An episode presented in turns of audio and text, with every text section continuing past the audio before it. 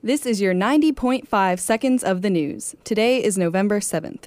Today's high will be 61 and tonight's low 38. It will be mostly cloudy with a 20% chance of rain. Champagne bottles popped at the headquarters of the South Carolina Democratic Party last night around 11:15. Its chairman, Dick Harpootlian, took a drink straight from the bottle. NBC News had projected that President Barack Obama would win the 2012 election.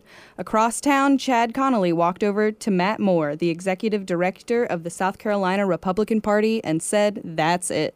Minutes later, the Republicans' viewing party began to empty. It was the end of an election measured in hours, hours standing in line and hours waiting for results. But in the end, it was Obama's night, and it was called far earlier than many thought. Steve Spurrier is pleading the fifth about the specifics of Marcus Lattimore's right knee injury, but he did say Lattimore's surgery in Alabama Friday was successful.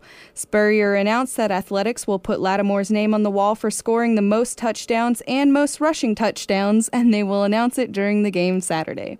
He expects Lattimore to get an ovation like there's never been at Williams-Brice Stadium.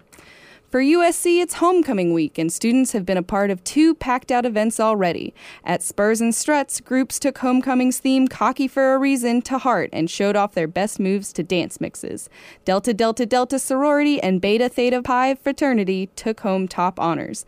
At Tuesday's showcase, Chase Mizell and Lauren Natoli were crowned homecoming king and queen. The event consisted of a talent show, evening wear, and a Q&A session. The crowd then voted by text message. Read more about homecoming events as well as all of the full news and sports stories and even more at dailygamecock.com.